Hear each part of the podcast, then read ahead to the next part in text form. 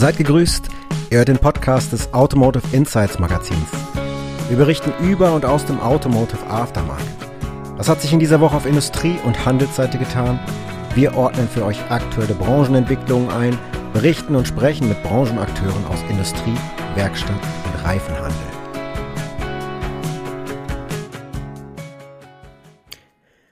Liebe Hörerinnen, liebe Hörer, Willkommen zu einer neuen Ausgabe des Podcasts von Automotive Insights.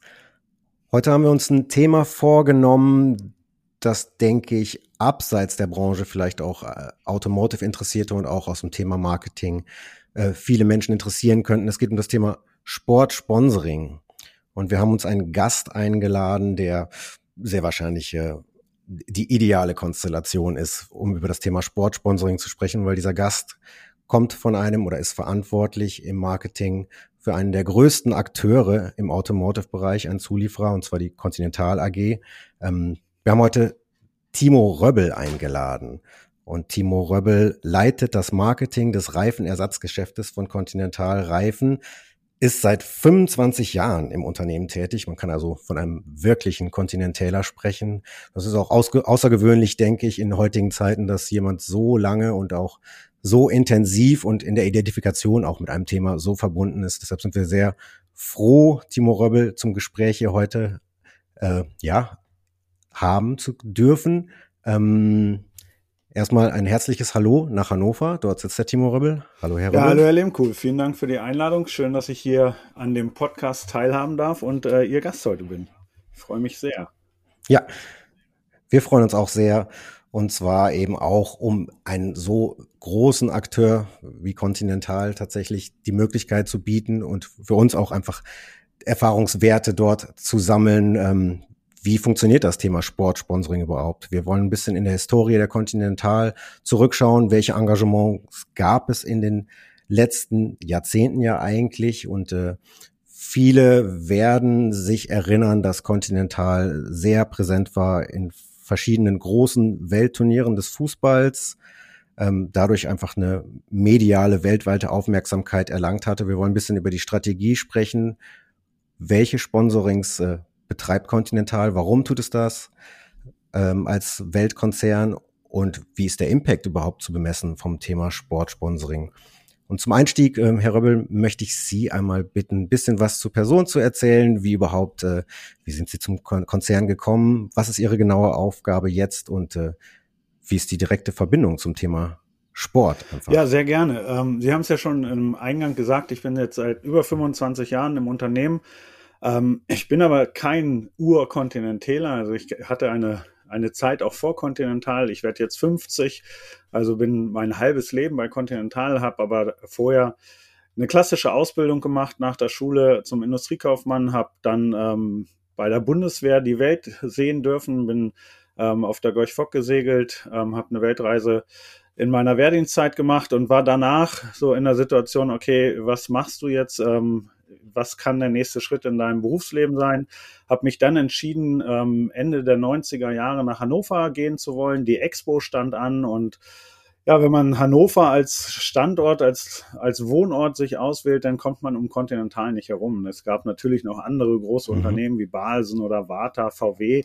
Aber Continental hatte schon immer den Reiz. Ich komme ein bisschen aus der automobilnahen Branche. Meine Eltern sind ähm, sehr VW-nah unterwegs gewesen beruflich. Und so lag Continental als Arbeitgeber nahe und ich hatte das Glück, in eine Phase zu kommen bei Continental, wo wir Niederlassungen in Deutschland geschlossen haben und alles nach Hannover zentralisiert hatten. Man hat also Arbeitskräfte gesucht, die in Hannover arbeiten wollten. Wunderschöne Stadt nebenbei gesagt.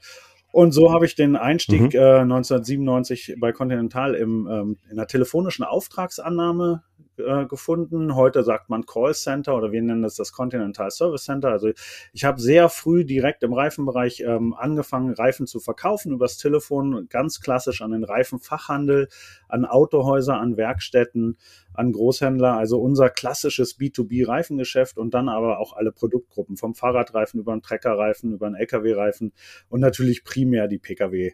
Reifensparte. Dann hatte ich relativ schnell ähm, die Chance, in Außendienst zu wechseln, bin nach Frankfurt gegangen, in eine unserer verbliebenen Niederlassungen, habe dort äh, auch wieder den klassischen Reifenfachhandel betreut vor Ort. Dann haben wir fusioniert, äh, nicht fusioniert, aber dann haben wir unsere Marken zusammengelegt. Äh, getrennte Vertriebe hatten wir damals mit Uniroyal, Semperit und Continental. Wir haben eine Multibrand-Strategie äh, ins Leben gerufen 2000 und ich bin dann in den regionalen Key Account Management unterwegs gewesen, habe die Point S Gruppe betreut auf einer regionalen Ebene, bin dann mhm. umgezogen von Frankfurt nach Würzburg und habe dann ja drei Jahre Key Account Management für Continental gemacht und habe mich dann entschieden, nochmal ein Jahr äh, unbezahlten Urlaub zu nehmen. Heute ist es ein Sabbatical klassisch, das gab es damals noch nicht. Und bin ein Jahr um die Welt gereist. Äh, bin ähm, ja in Australien gewesen, Neuseeland gewesen, viel in Südamerika, ein halbes Jahr unterwegs gewesen, mit dem Rucksack getrennt. Und dann habe ich ähm, kurz vor Ablauf dieses Jahres ähm, einen Anruf gekriegt von dem damaligen Marketingleiter der Continental man hat einen Vertrag mit der FIFA unterschrieben, 2003 war das. Ähm, die Heim-WM 2006 steht vor der Tür und im Marketing gab es niemanden, der so richtig Sport- und Fußballaffinität hatte. Und man hat mich gefragt, ob ich nicht zurückkommen möchte, 2004 einsteigen möchte ins Marketing in Hannover, um die ja, das Sponsoring der Fußballweltmeisterschaft 2006 zu organisieren, zu leiten. Und ähm, es wurde ein internationales Team aufgebaut 2006 äh, oder für 2006, in dem ich Teil war.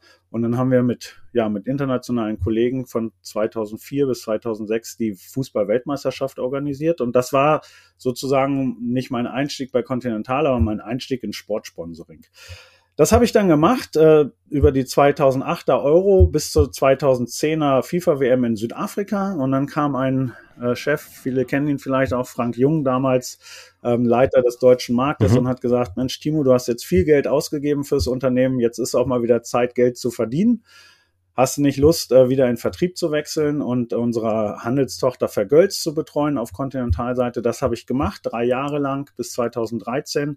Dann habe ich aber festgestellt, für mich ist Marketing doch so ein bisschen mehr ähm, meine Leidenschaft. Ich kann mehr hinterlassen, ich kann mehr gestalten, ich habe langfristigere Pläne, ich kann die Marke, das Image der Marke mit mitbestimmen. Und dann hatte ich die Chance 2014 in unser Lkw-Geschäft einzusteigen und habe dort die Marketingleitung Lkw-Reifen übernommen und ähm, das für Deutschland, Österreich, Schweiz. Das habe ich bis 2019 gemacht. Dann haben wir festgestellt, wir sind in einem Markt unterwegs mit zwei Organisationen. Wir sollten die Lkw und die Pkw-Sparte im Markt Deutschland wieder zusammenlegen, um stärker für unsere Kunden, fokussierter für unsere Kunden vor Ort zu sein. Und im Zuge dieses Mergers, dieser Fusion Pkw-Lkw, habe ich die Chance erhalten, ins internationale Geschäft zu wechseln und habe dann anderthalb Jahre ähm, die Pressearbeit geleitet, die Öffentlichkeitsarbeit für Kontinentalreifen in EMEA, also in Europa, Mittlerem Osten und äh, Afrika. Mhm.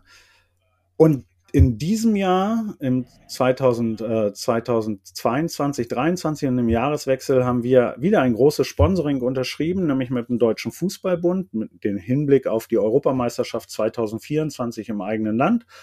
Und das war so auch unter anderem ein Anlass, wieder zurückzugehen in den deutschen Markt. Und ich habe jetzt seit diesem Jahr 2023 die Leitung ähm, des Gesamtmarketings für Reifen in Deutschland in der Verantwortung. Ja, prima. Das war schon ziemlich umfassend. Da haben Sie ja auch schon ein bisschen praktisch zurückgeblickt in die Sponsoring-Historie der Continental oder die schon angedeutet. Da würde ich ganz gerne später noch ein bisschen dezidierter mit Ihnen drauf eingehen. Ähm, generell nochmal, wenn man Continental in der Öffentlichkeit und in den Medien äh, wahrgenommen hat, was eigentlich kaum möglich war, dem nicht zu entgehen in den letzten Jahren, ähm, dann ist es tatsächlich im Sportsponsoring der Fußball einerseits gewesen und seit äh, ein paar Jahren, das ist das die zweite Tour de France jetzt schon gewesen. Auf jeden Fall ist die Tour de France auch ein großes Sponsoring und da möchte ich ganz gern noch einmal mit Ihnen tatsächlich auch noch mal drauf blicken, was das mit Ihnen selber einfach, wo liegt bei Ihnen selber diese Sportaffinität? Weil ich habe den, wir sind über LinkedIn verbunden und da sieht man natürlich ziemlich deutlich, dass Sie sehr sportaffin sind und da auch eigentlich keine so genaue Präferenz haben. Man sieht, dass es ein sehr umfassendes Sportbegeisterung äh, oder ein Sportenthusiasmus ist. Vielleicht können Sie dazu noch mal einmal ganz kurz zum Einstieg was sagen. Ja, na klar.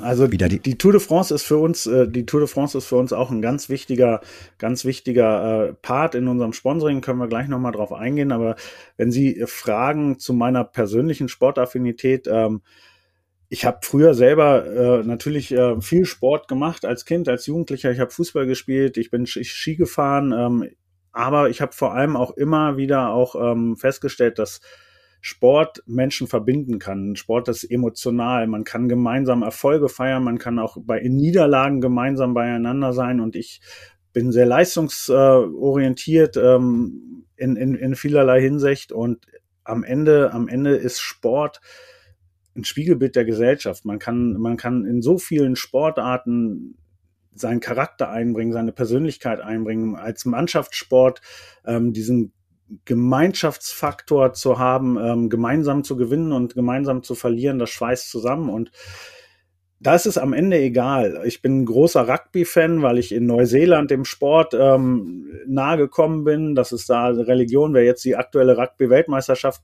mitverfolgt hat, hat das auch erlebt. Ähm, ich bin dem Wintersport sehr verbunden, weil es einfach in der Natur stattfindet, weil es einfach Spaß macht, ähm, sich in der Natur zu bewegen.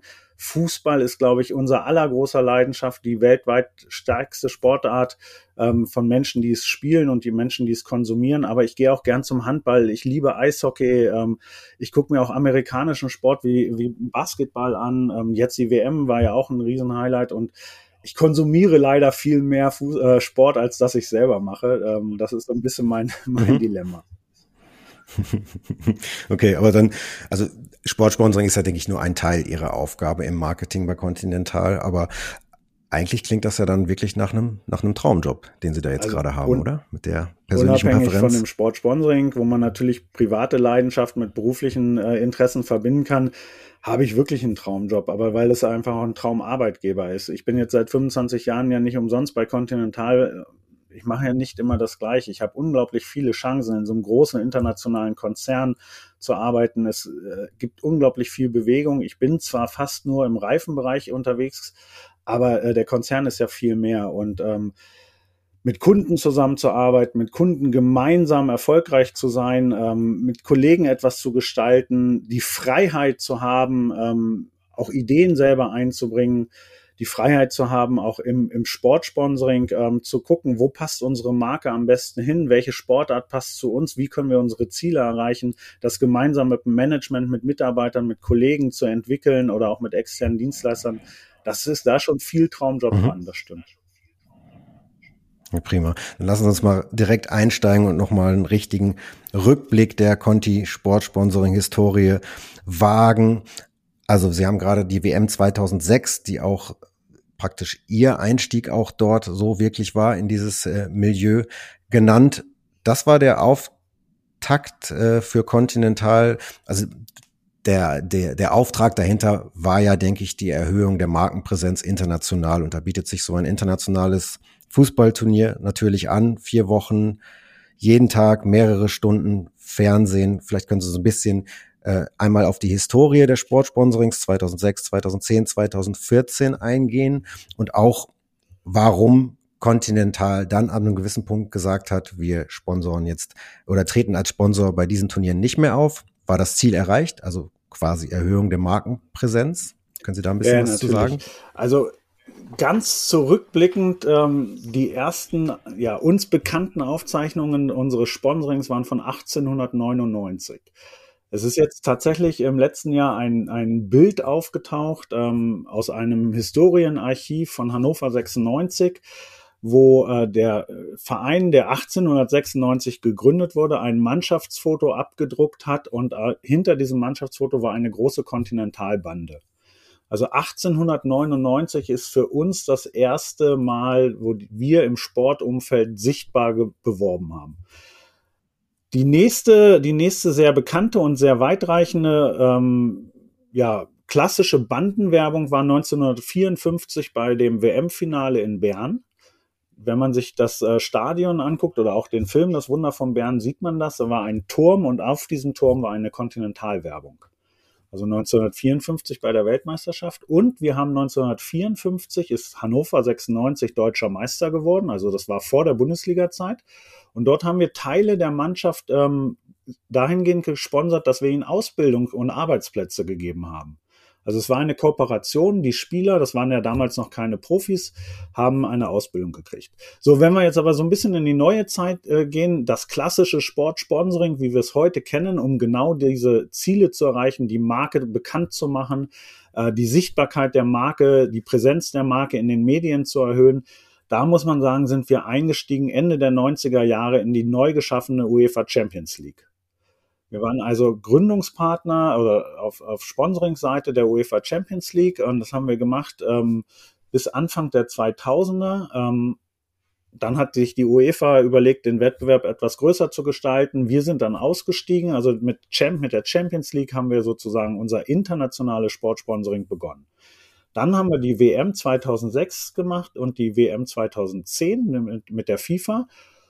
Und da wir festgestellt haben, dass wir in den unterschiedlichen Kontinenten unterschiedliche Ziele haben, ähm, müssen wir auch unterschiedlich agieren. Also wir sind in Amerika bekannt als eine Fluggesellschaft oder als ein Frühstück, das Continental Breakfast, aber der Continental Reifen, Reifen oder Continental Tires der ist ähm, nicht bekannt gewesen. Und das gleiche galt auch in Teilen von Asien und das gleiche galt auch in Teilen von Südamerika. Das heißt also, wir wollten rein über dieses Sponsoring der Weltmeisterschaften die Marke Continental als Reifenmarke positionieren. Und das ist uns mit äh, großen Erfolgen auch gelungen und wir haben Steigerungsbekanntheitsraten von, von 40, 50 auf 60, 70, 80 Prozent erhöhen können in, in vielen Kernmärkten. Und in Deutschland ähm, waren und sind wir bekannt und da hatten wir andere Ziele und in, in Europa. Da wollten wir die Marke emotionalisieren. Wir wollten die Marke mit positiven Attributen aufwerten. Und wir haben natürlich die Weltmeisterschaft gerade 2006 wunderbar nutzen können, um, unsere Kunden einzuladen, um Danke zu sagen für die Geschäftsbeziehungen, um Danke zu sagen, dass unsere Reifenhändler, unsere Werkstätten in Deutschland und in Europa unsere Reifen vermarkten. Weil wir verkaufen ja die Reifen nicht direkt an den Endverbraucher, sondern immer über den, über den Handel oder Zwischenhändler ähm, und haben sozusagen ein klassisches B2B äh, Geschäft und damit können wir unser Sponsoring wunderbar verknüpfen. Das heißt, wir gehen am Wochenende mit unseren Kunden ins Stadion, gucken gemeinsam Fußball und haben am Montag im Geschäft eine gute, eine gute Erfahrung mit Continental gemacht, idealerweise, und haben Spaß daran, Continental-Reifen zu empfehlen. So, und weil die FIFA natürlich internationaler geworden ist und äh, wir brauchen noch nicht drüber diskutieren. Russland, Katar, das waren nicht die besten ähm, ausgewählten Standorte für uns. Ähm, Brasilien und Südafrika waren noch super. Brasilien natürlich auch mit dem äh, mit dem Heim oder mit dem mit dem WM-Titel, aber es bedingt natürlich auch hohe Reisekosten, großen Aufwand und deswegen waren die Europameisterschaften 2008 in der Schweiz und in Österreich und 2000 2012 in Polen und 2016 in äh, Frankreich natürlich für uns viel einfacher. Also eine Europameisterschaft hatte weniger Reiseaufwand, aber wir haben die gleichen Ziele erreicht. Wir hatten weltweite Aufmerksamkeit, ganz bewusst in Europa. Wir haben sehr emotionale Momente mit unseren Kunden im Stadion erleben dürfen. Und wir haben uns natürlich auch vom Wettbewerb absetzen können, weil ähm, so ein Ticket für eine Europameisterschaft oder eine Weltmeisterschaft äh, bekommt nicht jeder. Und als Sponsor hat man natürlich Zugang und somit haben wir unsere Ziele Markenbekanntheit, die, ähm, das positive Image und eine emotionale Bindung zu unseren Kunden über den Sport wunderbar schaffen können. Und diese Ziele haben wir ganzheitlich erreicht in allen, in mehr oder weniger allen unserer äh, Zielmärkte und Kernländer. Und deswegen war das für uns auch klar, dass wir dann in 2016 aufhören damit und überlegen, wie geht's jetzt weiter. Mhm. Ja, schön. Da haben Sie schon mal gut eingeordnet, was Continental sich bei so Sponsorings denkt und ab, ab welchem Punkt man beispielsweise auch Ziele als äh, ja, erreicht definiert und sein Sponsoring nachjustiert. Äh, Sie haben auch gerade schon zurückgeblickt in die Geschichte des Sportsponsorings, haben die ersten ja, Continental-Sponsorings dort genannt. In meiner Vorrecherche habe ich derartiges zu Continental nicht gefunden. Was ich gefunden habe, sind natürlich die ersten äh, Sponsorings, die es äh, aus dem Automotive-Bereich gab im, im, äh, im Motorsport halt. Ne? Das waren die ersten äh, Ölkonzerne und auch Reifenhersteller, die damals Flächen benutzt haben und äh, Präsenz für ihre Marken sich gesichert haben. Und im deutschen Fußball habe ich nachgelesen äh, dann, dass es 1967 Wormatia Worms die erste, das erste Team war, das einen Schriftzug von Caterpillar trug und dann eben die das Sponsoring, was den meisten, die sich mit dem Thema beschäftigen, wohl auch, ähm, was praktisch den Durchbruch markiert, 1972, als äh, der Likör, die Likörmarke Jägermeister bei Eintracht Braunschweig äh, auf dem Trikot erschien und zu einem damaligen, äh, ja, einer Summe, die ganz putzig anmutet von 160.000 D-Mark. Also über Summen wollen wir jetzt hier nicht sprechen, in welchem Maße sich heute Sportsponsorings finanziell praktisch darstellen. Das ist natürlich eine, eine völlig andere Dimension und auch in dem Feld, in dem Continental wirkt, und da ist jetzt die Überleitung auch nochmal zum DFB, weil dort sind sie ja jetzt praktisch Partner. Wie gesagt, ich kann sie nicht nach Zahlen fragen oder sonst was so. Aber wenn man sich das Thema Fußball und Schwerpunkt Fußball anguckt und jetzt auch wieder den DFB nimmt, ähm, ist das Sportsponsoring von Continental ja da, denke ich, auch ein Bekenntnis. Man blickt ja zurück auf zwei, drei nicht ganz einfache Jahre im DFB, viele äh, Umstrukturierungen, viele Personalwechsel. Ähm, die Öffentlichkeit, äh, ja, muss in einer gewissen Form wieder aktiviert werden. Wie äh, be beurteilt Continental das dort als Sponsor? Ist das auch nicht ganz so leicht, in so einer Phase dann praktisch als Sponsor aufzutreten oder ist das gar nicht relevant für einen, für einen Hersteller ja, in der Form? Also das gucken wir uns sehr, sehr genau an und so eine Entscheidung, was ist die richtige Sponsoring-Plattform, hat eine lange Vorarbeit und äh, Analysephase und ähm, wir haben nach dem Ausstieg aus den klassischen Event-Fußball-Sponsoring, also keine Europameisterschaft, keine Weltmeisterschaft mehr, als Unternehmen, als, als Marke, als, als Organisationseinheit natürlich lange darüber nachgedacht, wie geht's jetzt weiter. Wir sind in die Tour de France eingestiegen, ähm, ganz bewusst, weil wir gesagt haben, hier haben wir nicht nur das Produkt Fahrradreifen, was wir einbringen können, sondern hier haben wir natürlich auch die mhm. Begleitfahrzeuge, die wir ausstatten können. Wir haben hier äh, 14 Tage oder drei Wochen im Sommer eine weltweite Mediensichtbarkeit, ähm, die, glaube ich, äh, seinesgleichen sucht. Und äh, wir haben aber in all unseren Event-Sponsorings äh, auch nie so ein bisschen das ähm, oder nie richtig das Thema Performance einbringen können. Und wie kriegen wir, wie kriegen wir es hin?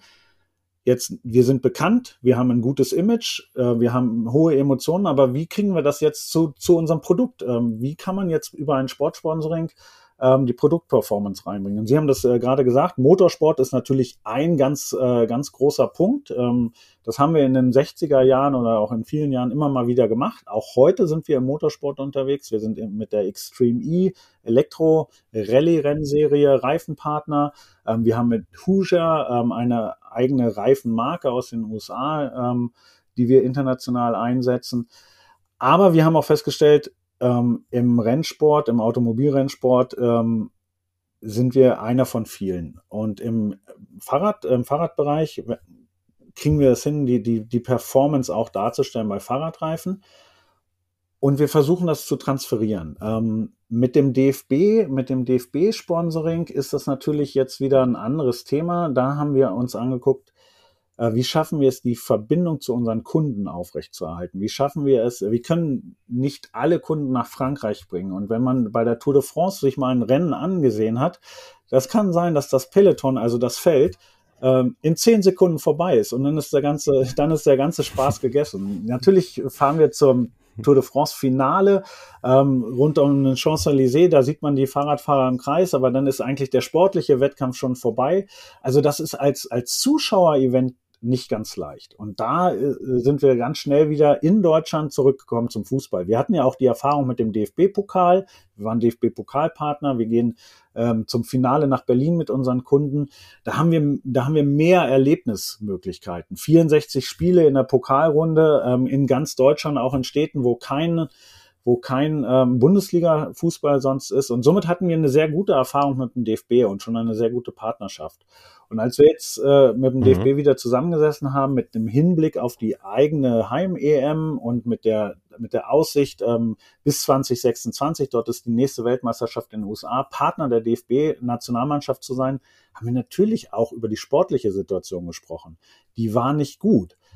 Aber Fußball in Deutschland ist auch unabhängig vom Ergebnis. Wenn ich Fan einer Mannschaft bin, dann gehe ich in guten wie in schlechten Zeiten. Und wir sagen immer, Partnerschaft heißt auch in schlechten Zeiten zueinander zu stehen. Und wir arbeiten mit unseren Kunden, mit unseren Geschäftspartnern auf Augenhöhe, partnerschaftlich. Es ist immer ein Geben und ein Nehmen und so auch mit unseren Sponsoringpartnern. Und wir sind alle Fußballfans und wir glauben alle auch an den Erfolg. Und wir hatten jetzt ein paar nicht so gute Jahre, aber wir sind überzeugt davon, dass der DFB weiß, was er tut. Das Spielerpotenzial ist da und die Emotionen im Stadion kommen auch wieder. Und vielleicht schaffen wir ja 2024 das Sommermärchen 2.0. Man weiß es nicht. Mhm. Okay. Und zur Reichweite betreffend, ähm, ich habe mir so einen LinkedIn-Post von Ihnen mal rausgepickt. Da haben Sie äh, geschrieben, also Sie haben Zahlen benannt tatsächlich. Sponsoring von Continental. Das DFB-Spiel gegen Frankreich haben 10,3 Millionen Zuschauer gesehen im Fernsehen. Und gleichzeitig nennen sie dort als Vergleich, und das ist was, was mich auch, ich bin selber auch totaler Sportfan, auch Tour de France Enthusiast, aber eben auch Basketballfan. Und das äh, WM-Finale im Basketball haben 4,6 Millionen Menschen gesehen. Und gleichzeitig, also schreiben darunter, Zahlen sind Fakten aber zum Glück sind sie Sportfan und freuen sich über beide Siege natürlich auch. Aber da, da sieht man natürlich auch, dass so ein Basketballspiel, was dann guerillamäßig dann doch übertragen wird, final, ähm, ja, nicht mal die Hälfte der Reichweite generieren kann, wie ein, ein Freundschaftsspiel der deutschen Fußballnationalmannschaft. Ähm, dann sind wir schon auch so ein bisschen dabei, oder ich möchte noch mal einmal kurz zurücksteuern, das haben Sie gerade schon angedeutet, das Thema Markenidentität von Continental und wie transferiert man so eine Marke in die Öffentlichkeit und wie lädt man sowas emotional auf? Und dann eben auch mit der entsprechenden Reichweite, die Sie jetzt gerade hier angegeben haben, 10,3 Millionen, die das Spiel gegen Frankreich gesehen haben. Können Sie dazu noch mal ein bisschen was Einordnendes sagen? Markenidentität der Continental und wie deckungsgleich ist das tatsächlich dann mit den Engagements Tour de France oder DFB? Also ganz klar, unsere Marke steht für Leidenschaft, unsere Marke steht für Exzellenz, unsere Marke steht natürlich auch für eine herausragende Qualität. Und wir bei Continental vertreten ja auch Werte, die eine Gewinnermentalität zum Beispiel ähm, aussagen. Wir wollen immer das Bestmögliche rausholen. Wir wollen immer für jeden Einsatz den besten Reifen bauen. Und natürlich, ähm, glaube ich, jeder Basketballer will auch immer das Beste rausholen und auch jeder Radfahrer oder jeder Eishockeyspieler und hoffentlich auch jeder Fußballer. Und deswegen passt Sport so wunderbar zu unserer Marke. Wenn wir diese Werte und äh, diese dieses Excellent, Leidenschaft, äh, diese Gewinnermentalität, all diese Dinge zueinander bringen und sagen, okay, auf welcher Plattform können wir oder können wir denn jetzt diese Botschaften transportieren? auf welcher Plattform können wir denn jetzt unsere Marke mit diesen, mit diesen ähm, ja, Werten dem Zuschauer, dem Kunden, dem geneigten Reifenkäufer näher bringen? Dann ist es natürlich in der Fachwelt, äh, sind es Fachmedien äh, wie dieser Podcast oder ein, ein, ein, eine Webseite, aber im, im Reifenbereich ist es leider ja so, ähm, wenn ich vier Reifen habe, kaufe ich mir in der Regel als privater Autofahrer keinen fünften. Vielleicht habe ich noch ein Reserverad, aber spätestens dann ist vorbei. Das heißt, wenn ich eine Radiowerbung höre, wenn ich abends nach Hause fahre im Sommer und ich höre eine Werbung über Grillfleisch oder über Bier, dann denke ich, ah, Kühlschrank ist leer, halt mal schnell beim Supermarkt an und kauf nochmal ein Steak und eine Kiste Bier. Wenn ich Reifen, Reifenwerbung höre, und ich habe schon vier Reifen am Auto, dann sage ich, oh, lass die Werbung sein. Ich kaufe jetzt keine Reifen. Das gibt es vielleicht Situationen. Im, Im, Winter ist das nochmal eine andere Sache. Äh, einfach die übers Radio mal Werbung dazu zu machen, dass man Winterreifen braucht, okay. Aber in der, im, in der Regel findet der Reifenkauf nur alle drei Jahre statt im Schnitt. So. Und in, in dieser Zeit äh, beschäftige ich mich mit, äh, mit dem Reifenkauf, wenn ich sie brauche. Und dann wollen wir natürlich präsent in den Köpfen sein. Dann wollen wir, dass unsere Verkäufer in den Werkstätten und in den Reifenfachhandelsbetrieben unsere Marke empfehlen und dass der private Autofahrer oder auch der gewerbliche Autofahrer sagt, ja, dieser Empfehlung von Continental, der folge ich, weil Continental hat für mich ein gutes Image. Continental steht für Sicherheit in allererster Linie, aber Continental steht auch für Performance, für ein gutes Preis-Leistungs-Verhältnis, für ein nachhaltiges Unternehmen. Wir produzieren in Deutschland und all diese, all diese ähm, Themen, mit denen beschäftige ich mich, wenn ich Reifen brauche. Die Zeit, wo ich keine Reifen brauche, damit beschäftige ich mich dann auch nicht äh, mit Reifen. Wir wollen aber in die Köpfe kommen. Und das schaffen wir mit einer großen medialen Aufmerksamkeit. Und diese große mediale Aufmerksamkeit liefert uns der Fußball. Und wenn man diese Zahl, ein Testspiel gegen Frankreich auf einem Dienstagabend mit 10,3 Millionen Zuschauern, in der Spitze sogar 10,6, gegen einen Sonntagnachmittag WM Basketballfinale, wo Deutschland Weltmeister wird, ähm, mit, mit ja 4,6 Millionen oder auch die Eishockey-WM habe ich auch erwähnt in dem LinkedIn. Ähm, das war im Februar, auch ein Sonntag, auch im Free TV mit drei Millionen. Dann zeigt sich einfach, im Fußball erreichen wir die meisten Menschen. Und deswegen sind wir dort mhm. unterwegs. Okay. Und wenn wir jetzt auf den Gesamtkonzern Continental schauen, dann müssen wir ja erstmal auch konstatieren, dass es äh, ein Konzern ist, der noch sehr viel mehr macht als Reifen. In der Öffentlichkeit aber tatsächlich als solcher würde ich fast sagen, ausschließlich identifiziert wird mit Leuten, die eben nicht kundig sind. Die Leute, die meisten Leute wissen eben nicht, dass Continental auch äh, verschiedene Automotive-Segmente äh, abbildet äh, oder beliefert, die natürlich einfach für die Zukunft der Mobilität stehen, halt auch, also sei es autonomes Fahren oder ähm, es gibt verschiedenste andere ähm, Produkte aus dem Continental-Konzern. Sind die gar nicht vermarktbar? Ist Reifen praktisch so ein äh, ja, so, so ein, ein Thema, was man so gut abbilden kann und ist dann innerhalb des Continental-Konzerns auch klar, das, was wir eigentlich im Rahmen von Sportsponsorings bewerben, sind ausschließlich unsere Reifen. Wir haben ja das Glück, äh, dass unsere Konzernmarke Continental genauso ist wie die Reifenmarke Continental. Das heißt also, wir haben Abstrahleffekte im positivsten Sinne.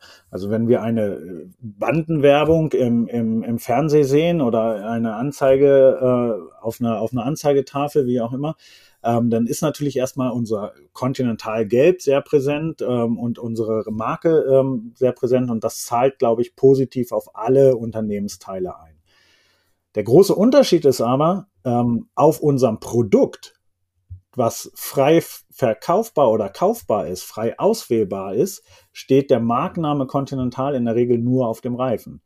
Das heißt, äh, wenn ich jetzt ein Auto kaufe, gehe ich ja nicht zum, zum Autohändler und sage, ich möchte die Bremse von Continental haben und ich möchte das, den Software-Chip von Continental haben oder ich möchte das, der, den, den Tachograph oder ähm, die, die, ähm, das Interieur von Continental haben. Das geht ja nicht.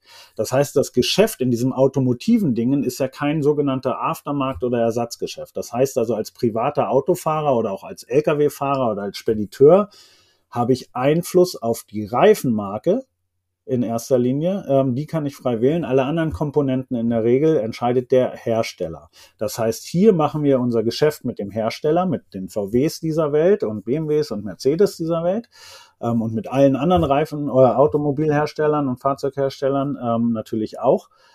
Und aber da ist das Argument Sportsponsoring, Markenbekanntheit äh, nicht so entscheidend als andere ähm, qualitative, kaufmännische oder auch einfach Verfügbarkeit und ähm, ja vor allem Performance-Argumente. Ähm, das heißt, hier ist Sportsponsoring im Vertrieb einfach das nicht das richtige Instrument.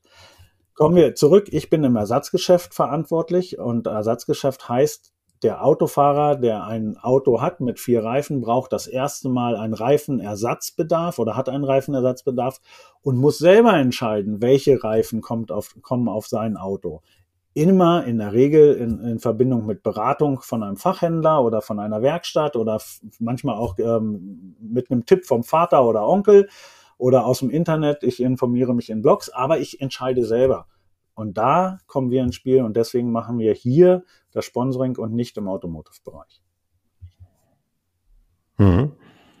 Okay, dann lassen Sie uns noch mal ein bisschen auf die Balance im Sportsponsoring des Continental-Konzerts ähm, schauen. Also wir haben das sehr reichweitenstarke Thema Fußball und auch Tour de France sehr konzentriert in vier Wochen was in die Welt strahlt, wo man Continental als Marke, als Technologiepartner, eben auch Ausrüster bei der Tour de France beispielsweise der Teamfahrzeuge oder eben auch die meisten, äh, die nicht Radsportler sind oder eben äh, Rennradenthusiasten wie ich beispielsweise, ich kenne die, die äh, Rennradreifenmarke Continental natürlich. Wenn man sich die Balance anschaut, dann sieht man diese reichweitenstarken internationalen Engagements, aber man sieht gleichzeitig auch immer einen starken regionalen Bezug in den Kontinentalengagements, wenn man also äh, im Thema Motorsport haben wir jetzt nochmal extrem I, aber man sieht auch beispielsweise, wenn man auf der Website schaut von Continental, gibt es abseits des Sportsponsorings ja auch äh, Sponsorings, die in dem Bereich, wenn man hier Bereich Nachhaltigkeit äh, nennt, das Thema Artenglück äh, sehe ich. Ähm, generell, wie tariert man sowas aus? Wie bekommt man eine Balance aus reichweitenstarken internationalen Engagements und wie wichtig sind auch die lokal begrenzten Engagements für einen Konzern, einen Weltkonzern wie Continental? Ja, absolut. Diese Balance ist natürlich extrem wichtig für uns. Und ähm, ich hatte eingangs gesagt, wir haben unterschiedliche Ziele in unterschiedlichen Märkten, in unterschiedlichen Ländern. Wenn man mal von oben runtergebrochen kommt, ähm, haben wir zwei global oder bleiben wir in Europa, europäische, zentral organisierte Sponsorings mit der Tour de France und mit dem, äh, mit dem Extreme E. Bei der Tour de France hatte ich gesagt, das ist natürlich die Aufmerksamkeit, das Produkt. Wir haben die Kombination aus Fahrradreifen und, und Autoreifen, die wir einsetzen können. Bei Extreme E ist es eher, dass wir die Technologie, wir testen hier Reifen, wir gucken, dass unsere Reifen unter härtesten Einsatzbedingungen funktionieren und wir lernen hier natürlich auch für unsere Serienreifenentwicklung. Das Thema Nachhaltigkeit angesprochen ist uns ganz wichtig, deswegen passt das zu Extreme E auch. Das ist eine Elektro-Rennserie, wo man einfach versucht, Aufmerksamkeit äh, zu schaffen für ja, ähm, Natur, für, für, für Naturschäden, für, für Klimawandel, für, für Meeresverschmutzungen, ähm, für alle möglichen Arten. Jetzt kann man sich fragen, warum das mit Motorsport funktioniert, aber es ist tatsächlich so, dass es funktioniert, dass man einfach ähm, die Aufmerksamkeit schafft, über bestimmte Dinge zu reden. Was wir gesagt haben, wir bringen zum Beispiel den Reifen in einen 360-Grad-Kreislauf. Ähm, wir produzieren den mit nachhaltigsten Materialien. Wir haben jetzt Serienreifen, die über 60 Prozent ähm, nachhaltig und nachwachsende Materialien beinhalten. Da sind wir der erste Reifenhersteller weltweit, der eine so hohe Konzentration an, an solchen nachhaltigen Materialien in einem Reifen hat. Und das haben wir aus der Extreme E gelernt. Wir haben die Materialien in Extreme E äh, getestet. Wir wandeln die Extreme E-Reifen auch um über verschiedene Verfahren. Wir haben jetzt einen Basketballplatz zum Beispiel gebaut aus Extreme E-Reifen, wo jetzt Kinder und Jugendliche ähm, jeden Tag Basketball spielen können. So, und dann in Hannover. In Hannover. Genau, in Oder Hannover wo? haben wir das gemacht. Okay. Das war ein mhm. Pilotprojekt, aber wir haben einfach getestet, funktioniert das? Und ja, es funktioniert und vielleicht können wir das ja auch an anderer Stelle äh, wiederholen.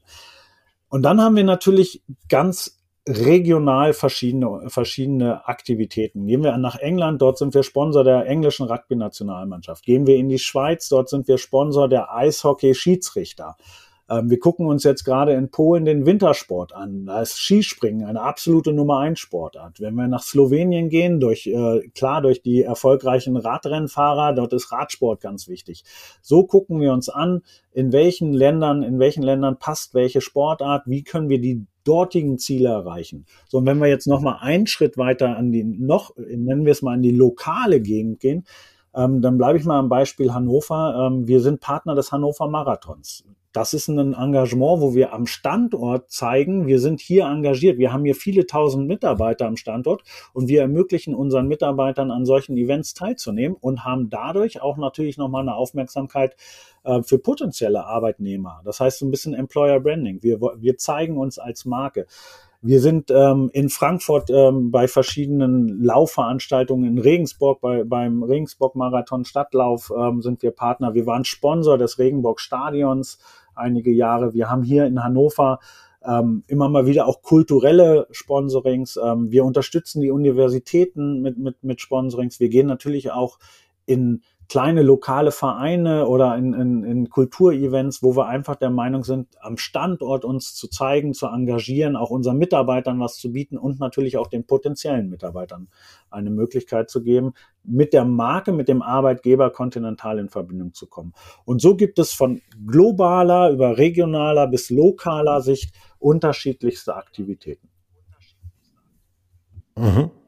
Ja, sehr schön. Haben jetzt praktisch über die Identifizierung der richtigen Partnerschaften gesprochen. Kurze Seitenfrage diesbezüglich. Spielt ein Sportvermarkter oder spielen Sportvermarkter in, in der Identifikation solcher äh, solcher Partnerschaften eine Rolle oder wird das alles aus dem Konzern heraus generiert, äh, identifiziert und dann eingeleitet? Oder ja, die Sportvermarkter das? sind natürlich ähm, sehr tief verwurzelt heute im Sportsponsoring. Viele, viele Vereine ähm, gönnen sich Vermarktungsagenturen, äh, um einfach ein breiteres potenzielles äh, Publikum, also auf Kundenseite zu, zu erreichen. Und gerade so Fernsehrechte äh, werden weltweit gehandelt und da kommt man um Sportrechtevermarkter in der Regel nicht rum.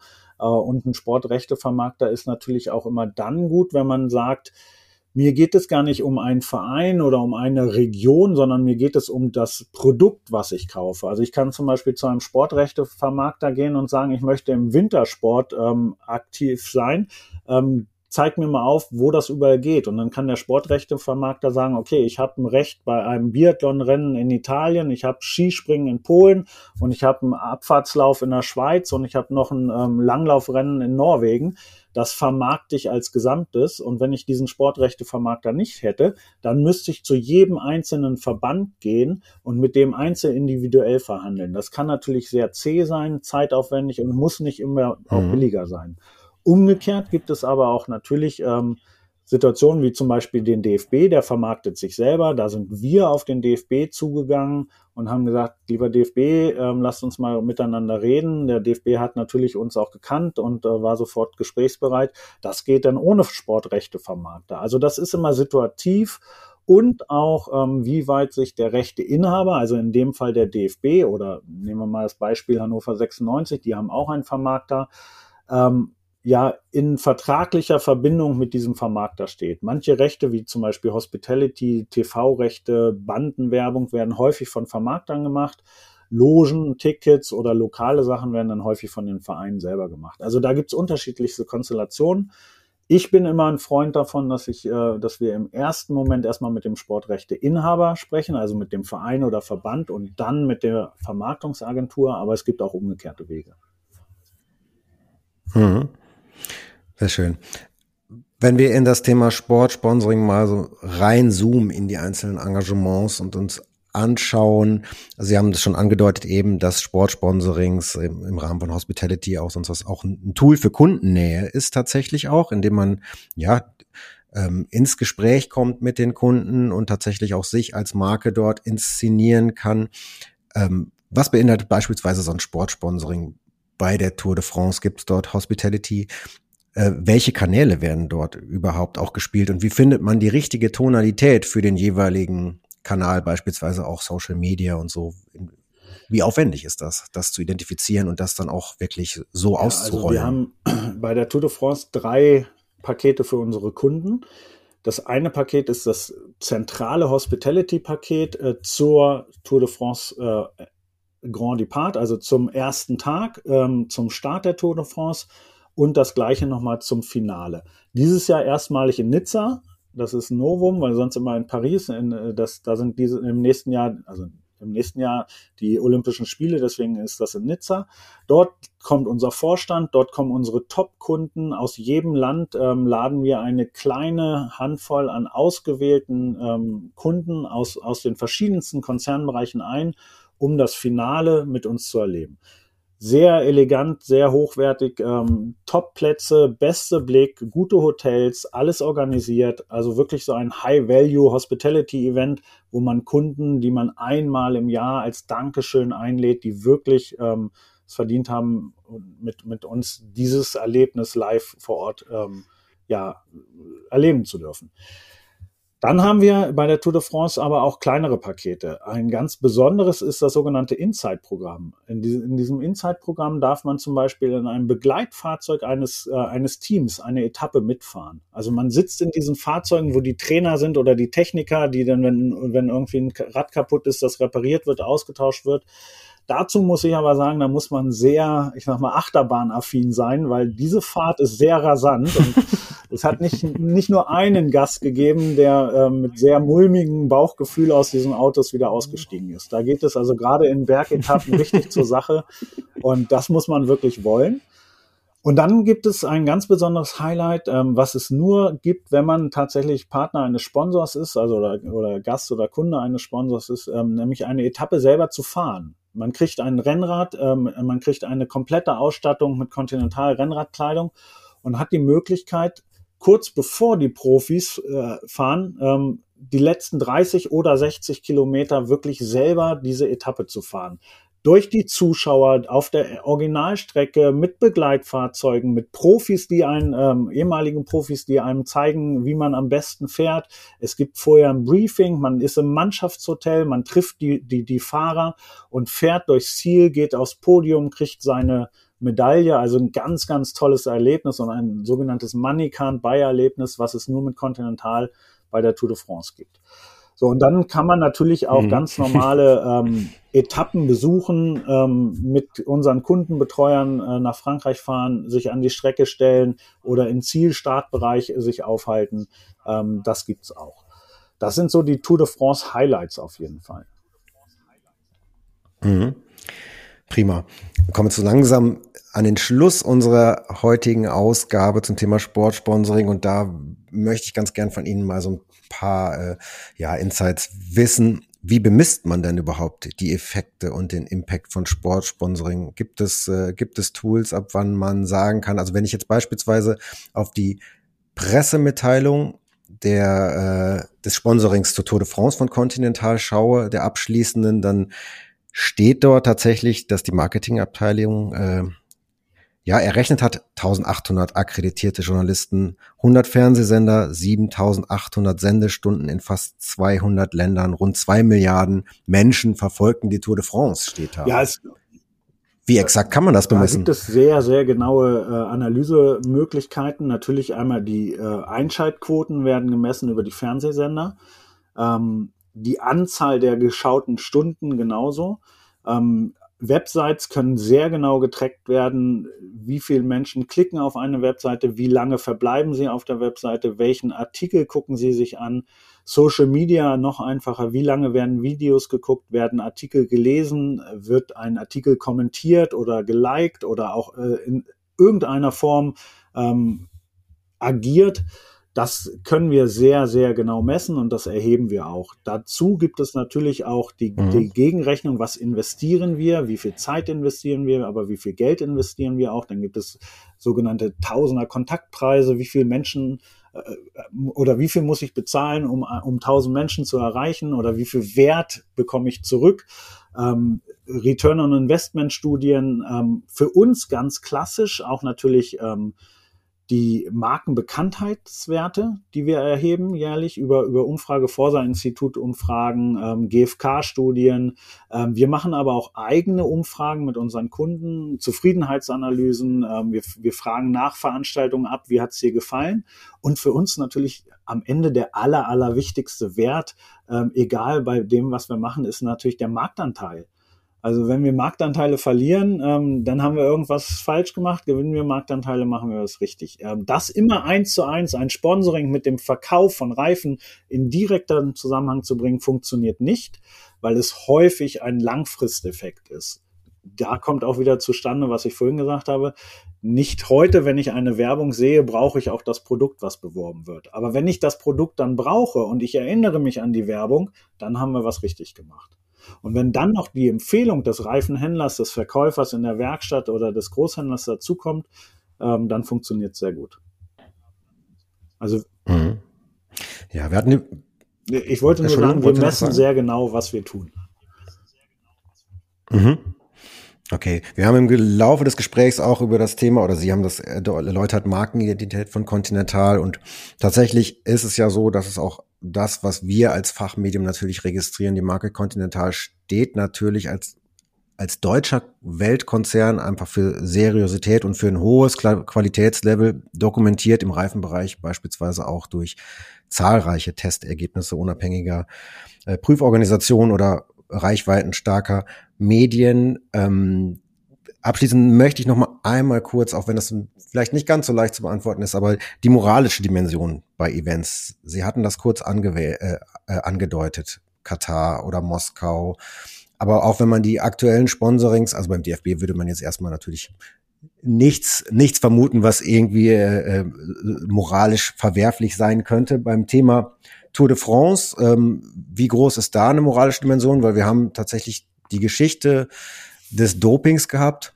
Für mich persönlich gesprochen ist es natürlich auch immer so als Radsportfan äh, so eine Geschichte gewesen. Und ich gucke es mir mit großem Enthusiasmus an. Und trotzdem sieht man äh, Wingegaard und Pogacar diesen Berg hochfahren in einer unfassbaren Intensität, die sehr wahrscheinlich so niemals da gewesen ist.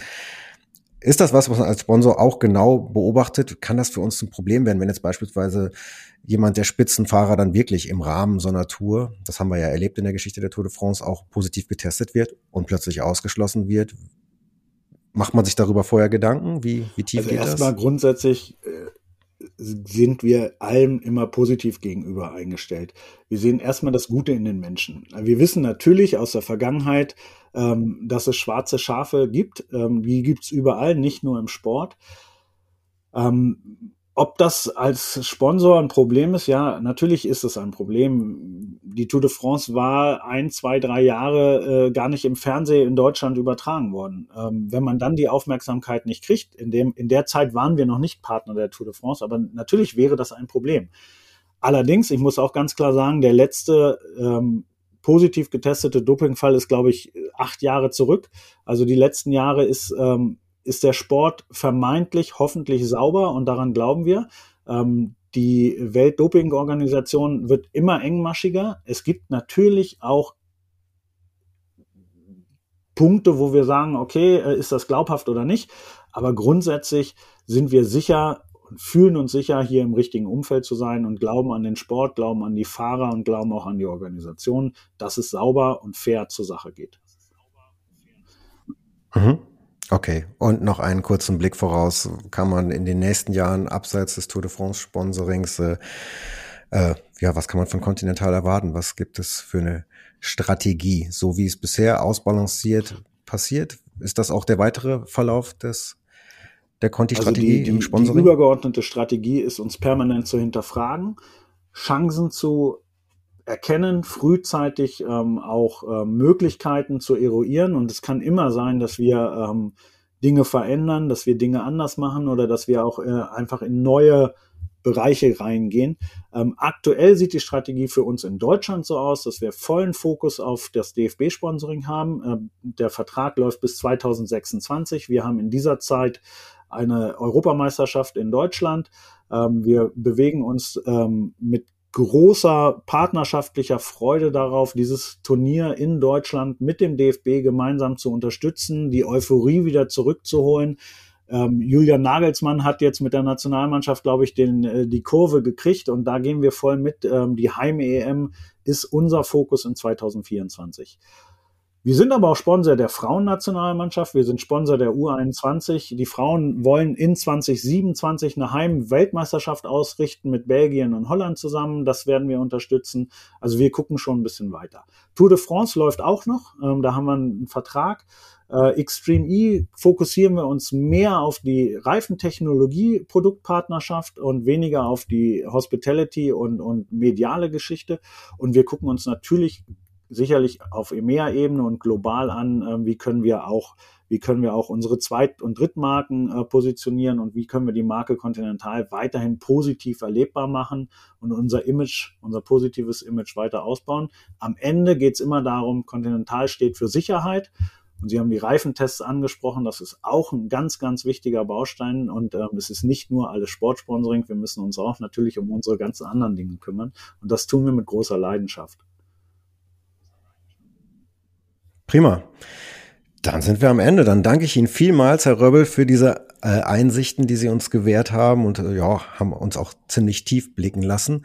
Ähm, vielen Dank. Ich wünsche Ihnen in Ihrer Funktion und im Kontinentalkonzern natürlich auch erstmal, dass es äh, ja in dieser Bahn weiterläuft. Ähm, alles Gute und an unsere Hörerinnen und Hörer bedanke ich mich für die Aufmerksamkeit. Möchte am Ende noch mal kurz darauf hinweisen, wir, Automotive Insights, sind 360-Grad-Kanal. Ihr hört diese Podcasts, wenn ihr mögt. Ihr könnt uns auch unter automotive-insights.de online sehen, die verschriftlichen Inhalte oder unter auto.news und das Ganze äh, offerieren wir auch als Zeitung. Deshalb das Angebot an euch, tretet mit uns in Interaktion. Wir sind immer offen für Themen und hoffen euch aus dem Automotive Aftermarket die relevanten Informationen zuspielen zu können. Ein herzliches Dank, ein herzlicher Dank nochmal nach Hannover an Timo Röppel. Vielen Dank und eine ja, schöne vielen Woche. Dank, Herr, Herr Lebenkuhl, an Sie und vielen Dank an alle Hörer dieses Podcasts von Automotive Insight. Hat mir sehr viel Spaß gemacht und ich hoffe Ihnen auch beim Hören. Alles Gute. Prima. Adieu.